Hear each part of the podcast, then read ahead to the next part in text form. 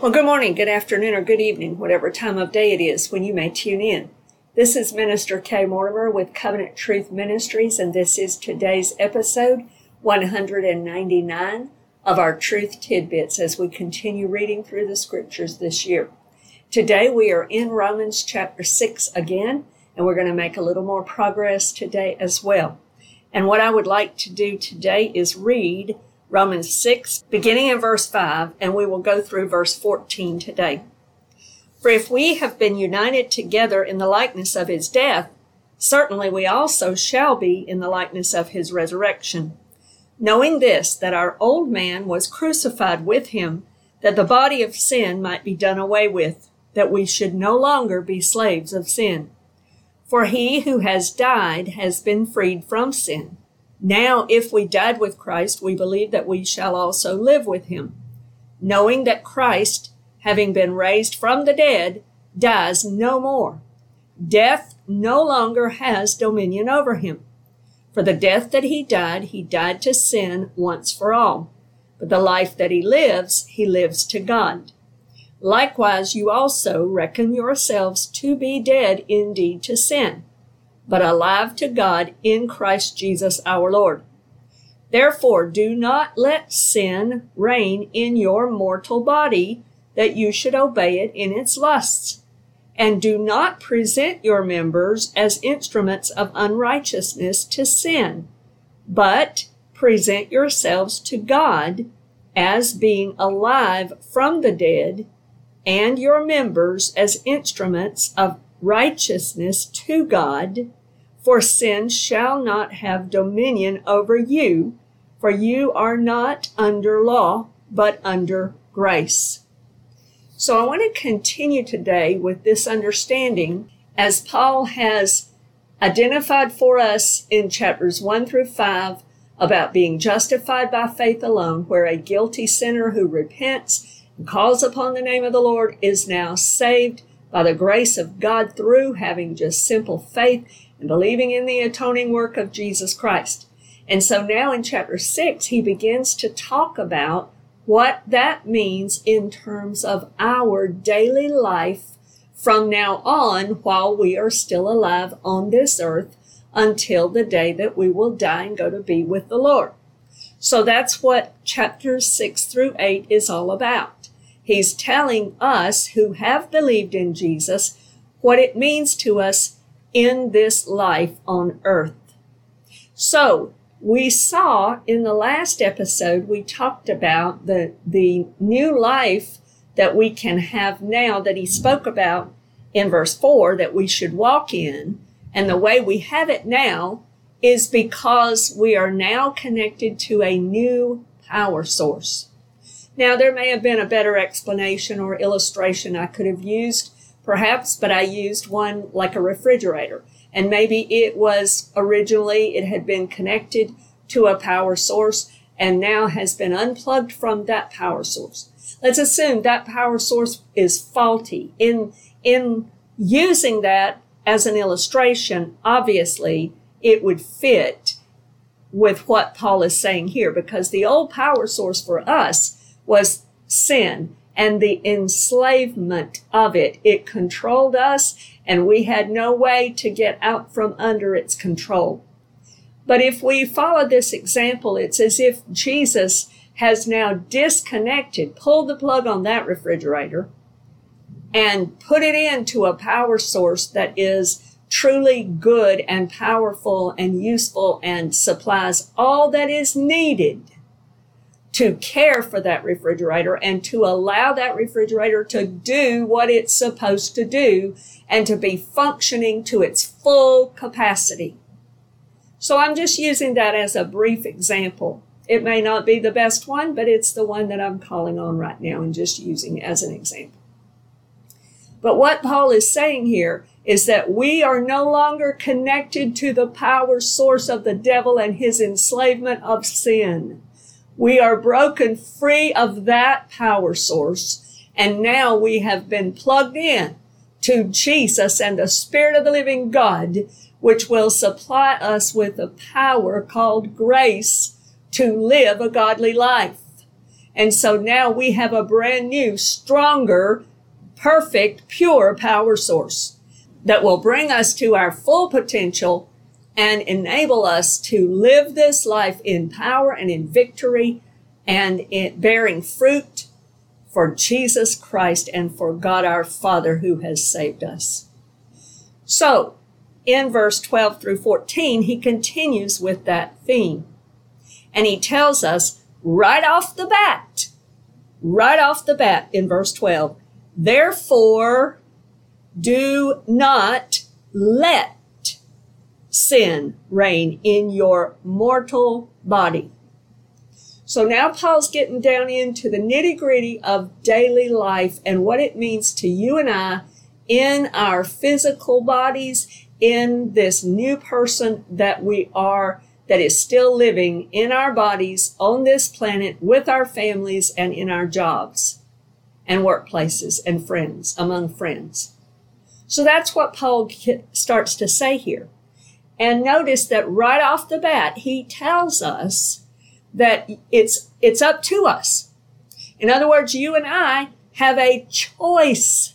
He's saying you and I now, as Christians, as those who've been justified by faith, have now been given a choice in the matter.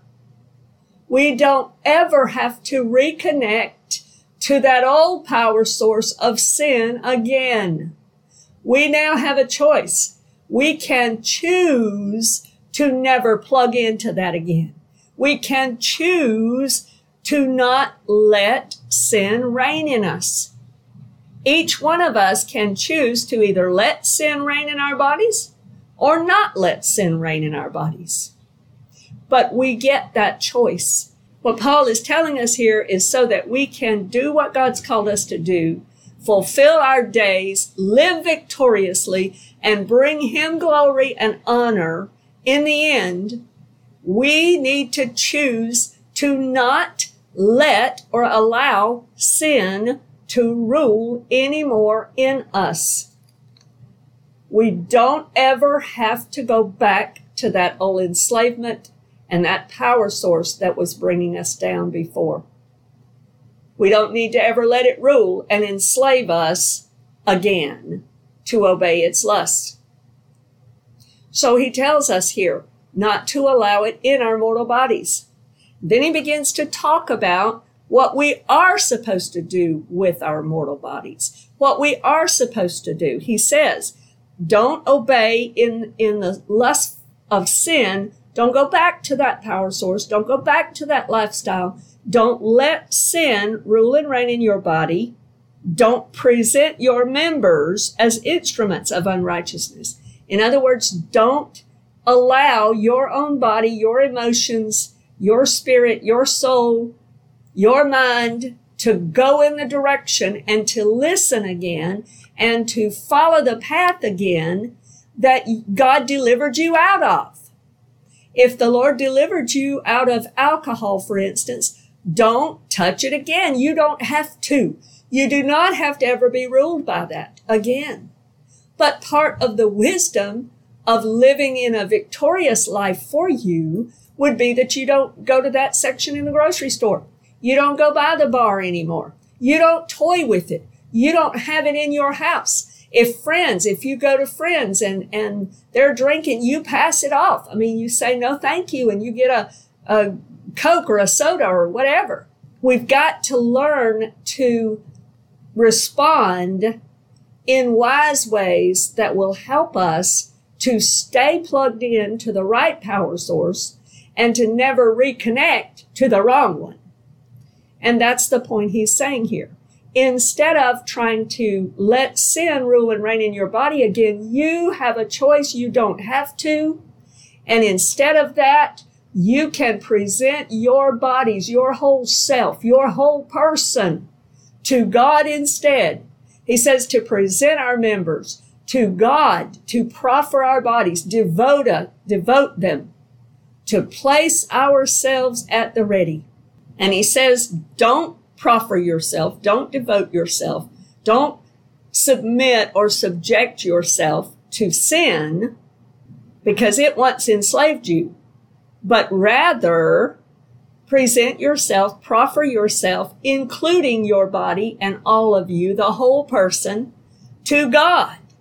Stay plugged in to the new power source, the living one, the one that has saved you and that's good for you. So he talks about our members here. And that Greek word is talking about our physical bodies. It's talking about our limbs or the parts of our body. It speaks of our physical bodies here and in other places where it's used in scripture. For instance, let's read Romans 12 verses 1 and 2. And we'll speak more about this later on. But he says in chapter 12 verse 1 and 2 of Romans, I beseech you, therefore, brethren, by the mercies of God, that you present your bodies a living sacrifice, holy, acceptable to God, which is your reasonable service.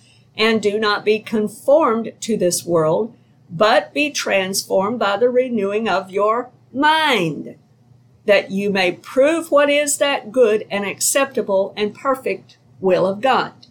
So here Paul is talking about presenting our bodies, the whole of us, our mind, our physical bodies, everything concerning us to God.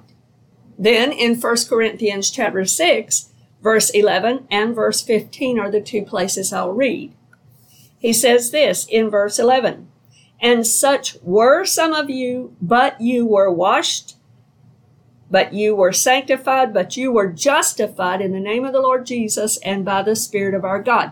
So he's talked about some of the old ways, some of the old power source enslavement things that they were involved in. And he says, you're no longer like that. Now you've been washed. Now you've been justified. So then he goes down to verse 15 and he says this, do you not know that your bodies are members of Christ?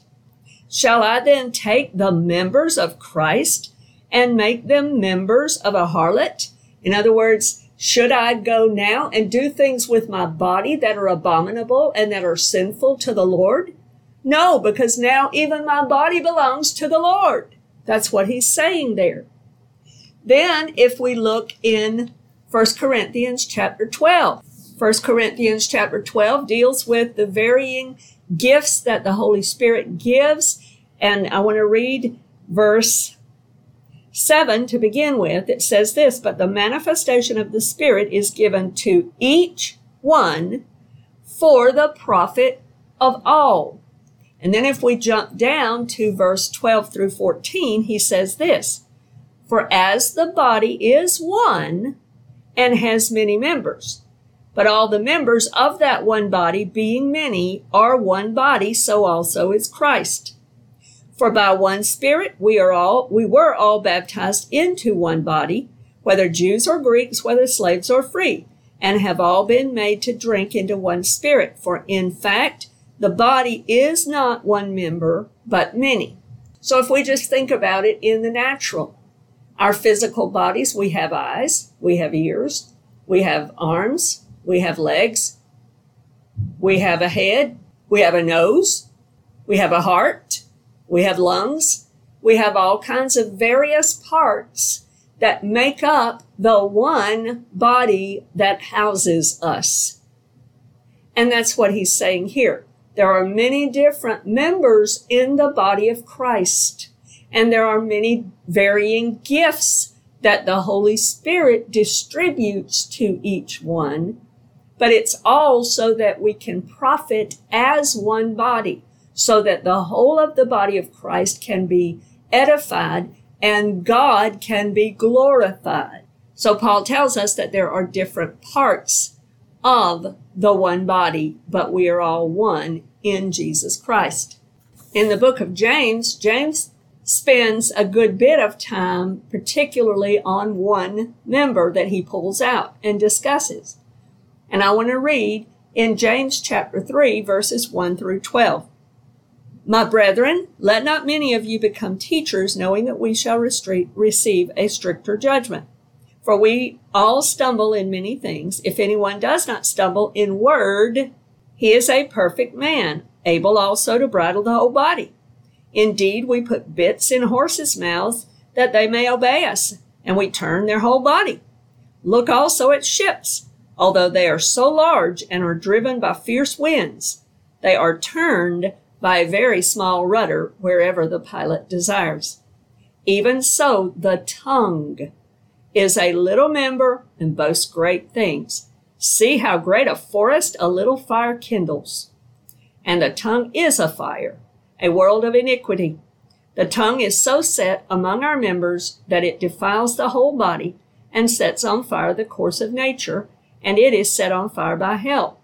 For every kind of beast and bird, of reptile and creature of the sea is tamed and has been tamed by mankind. But no one can tame the tongue. It is an unruly evil full of deadly poison. With it we bless our God and Father, and with it we curse men who have been made in the similitude of God. Out of the same mouth proceed blessing and cursing. My brethren, these things ought not to be so. Does a spring send forth fresh water and bitter water from the same opening? Can a fig tree, my brethren, bear olives, or a grapevine bear figs? Thus no spring yields both salt water and fresh. So here James is referring specifically to one particular member of the body, but we have seen through all of these scriptures that when the Bible is talking about the members here, it means our physical bodies and the various elements of our natural physical bodies. So we are to take not just our spirit and our soul, our minds, etc., but also our bodies and present them to the Lord. There should be holy living in the way that we live with our bodies. So, for instance, let's consider a few elements of our natural bodies. Let's look at our eyes, focusing on what we see, what we watch, the eyes and the ears are two of the primary gateways into your soul, into who you are and what you think about. So we need to recognize that and be aware of surroundings, be aware of what's going into our eyes. What are we watching? What are we looking at? There's things that our eyes need to no longer participate in. There's things that our eyes need to be looking at now. Maybe it's more of the Word of God. Maybe it's good, godly, uplifting Christian movies as opposed to some of the things we've watched before. So there, the presenting of our bodies, our eyes to the Lord is devoting our eyes and what we will and will not look at, what we will let in as whatever He deems right for us, what He wants for us. It speaks also of being aware of God's call and God's direction. What roads should we see and take and follow after versus what we should not? Let's consider the ears. What we listen to, another gateway. Romans chapter 10 verse 17 brings to us one thing that we need to probably listen to a whole lot more. It talks about how that our faith is increased by hearing the word of God. With our ears, we can also worship God and hear that worship, those praises to God coming from our deep in our spirits. It speaks of also in the scriptures about having an open ear, hearing what God has to say, hearing through an open ear the Spirit of the Lord. When He leads us and He will say to us, This is the way, walk ye in it. The Spirit of God will lead us. When we are in right standing with God and we are seeking Him, He will direct our paths. It speaks of having an open ear to also hear of his correction and his conviction when we mess up. How many times I cannot tell you that I so appreciate the fact that God will correct us and convict us when we need it. And we need to have an open ear to hear that and then to respond humbly and to call upon Him confessing our sin like 1 John 1 9 tells us to do, and He will forgive us again afresh and anew. We need to have an open ear always to the Word of God and to the Spirit of God. What about our mouth and our tongue, our speech? We just saw some warnings from James about the tongue. Now let's look at Ephesians chapter 4 verse 29. Ephesians chapter 4 verse 29 tells us this. Let no corrupt word proceed out of your mouth, but what is good for necessary edification, that it may impart grace to the hearers. So in other words, so in other words, that's just one scripture in the New Testament that gives us guidance on presenting our speech, our tongue, what we talk about, the words we use. The old power source may have given our mouths full of, made our mouths full of curse words and cursing and, and negative things and all of that. And maybe now we need to recognize that we're connected to a new power source and all of our words need to be seasoned with grace. There, there's another scripture that talks about that. They need to be wholesome words. They need to be words that will build people up and edify. They need to be words that will speak truth in love. Proverbs 25, 11 is another place that speaks about speech. It says this, a word fitly spoken is like apples of gold in settings of silver. Verse 12, like an earring of gold and an ornament of fine gold is a wise rebuker to an obedient ear. So there again, it's talking about having words that are fitly spoken or that are in their due season. Words that would come through the Holy Spirit's leading and guiding to a person to share with someone else that will then build them up, that will encourage them, that will even correct them if needed, that might be that rebuker to an open ear that Proverbs was speaking about. But our words and our speech needs to be led of the Spirit of God and good and wholesome things. What about our hands and our feet? We need to proffer those. We need to offer those to the Lord. We need to devote our hands and our feet to the Lord to serve him to go and to do what He's called us to do, to go to the right places and not to the wrong places, to do the right things and not participate in the wrong things anymore. What about our mind? Also, we present and offer our mind to the Lord, devote it to the Lord to think on His Word and good things, like Philippians chapter 4, verses 6 through 8 tells us. And it might be that you may want to memorize some of those scriptures. What about our heart? And I don't mean the physical beating heart, but I mean the, the thing inside that is the seat of our emotions, our affections, our passions, our love. I want to read to you Colossians chapter 3, and I want to read the first few verses to you. If then you were raised with Christ, seek those things which are above where Christ is sitting at the right hand of God.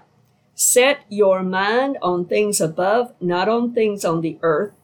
For you died and your life is hidden with Christ in God.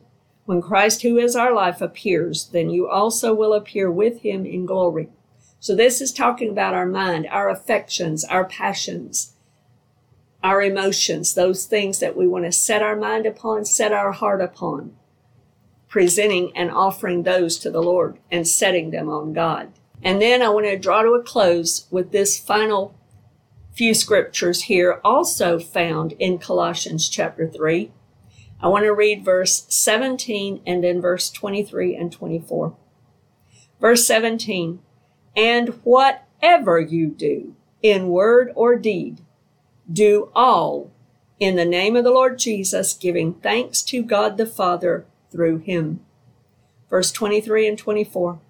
And whatever you do, do it heartily as to the Lord and not to men, knowing that from the Lord you will receive the reward of the inheritance, for you serve the Lord Christ.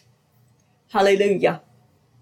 So Paul is telling us here that whatever God has called us to do, whatever we can do in our physical bodies, offer it to the Lord as members of righteousness to do right things, to bring him honor, to serve him, doing it and offering it and devoting it as to the Lord and not to anyone, not to anything else, but only to him, whatever it is.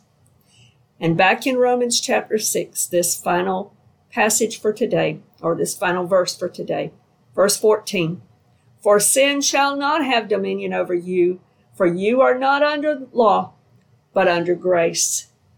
The reason, the grounds for it, and the basis for why we can choose to do this, why we now can present our bodies and ourselves as members of righteousness devoted to God for His purposes.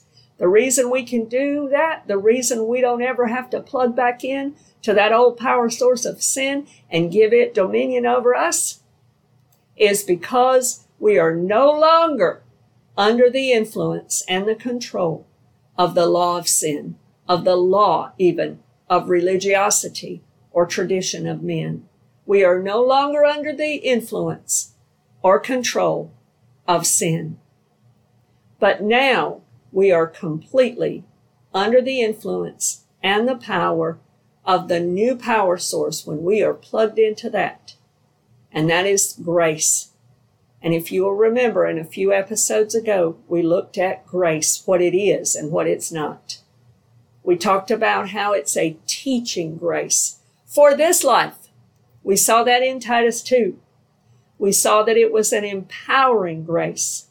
It's an enabling grace and it's a sustaining grace. The grace of God is beautiful. And we are no longer under the law and no longer under sin, but now we are under the influence of God's beautiful, true grace. All the power we need is found in the Holy Spirit's grace. Praise be to God. Let's live for God. Let's present ourselves unto Him on an ongoing, regular basis every day. And let's stay plugged in to the right power source and never again let the old one have any place in us again. Let's stay plugged in to the power source of the Holy Spirit's grace working in us. Hallelujah. I pray that this has been a blessing to you. And Lord willing, you can join us again for future episodes of Truth Tidbits. God bless you in Jesus' name. Amen.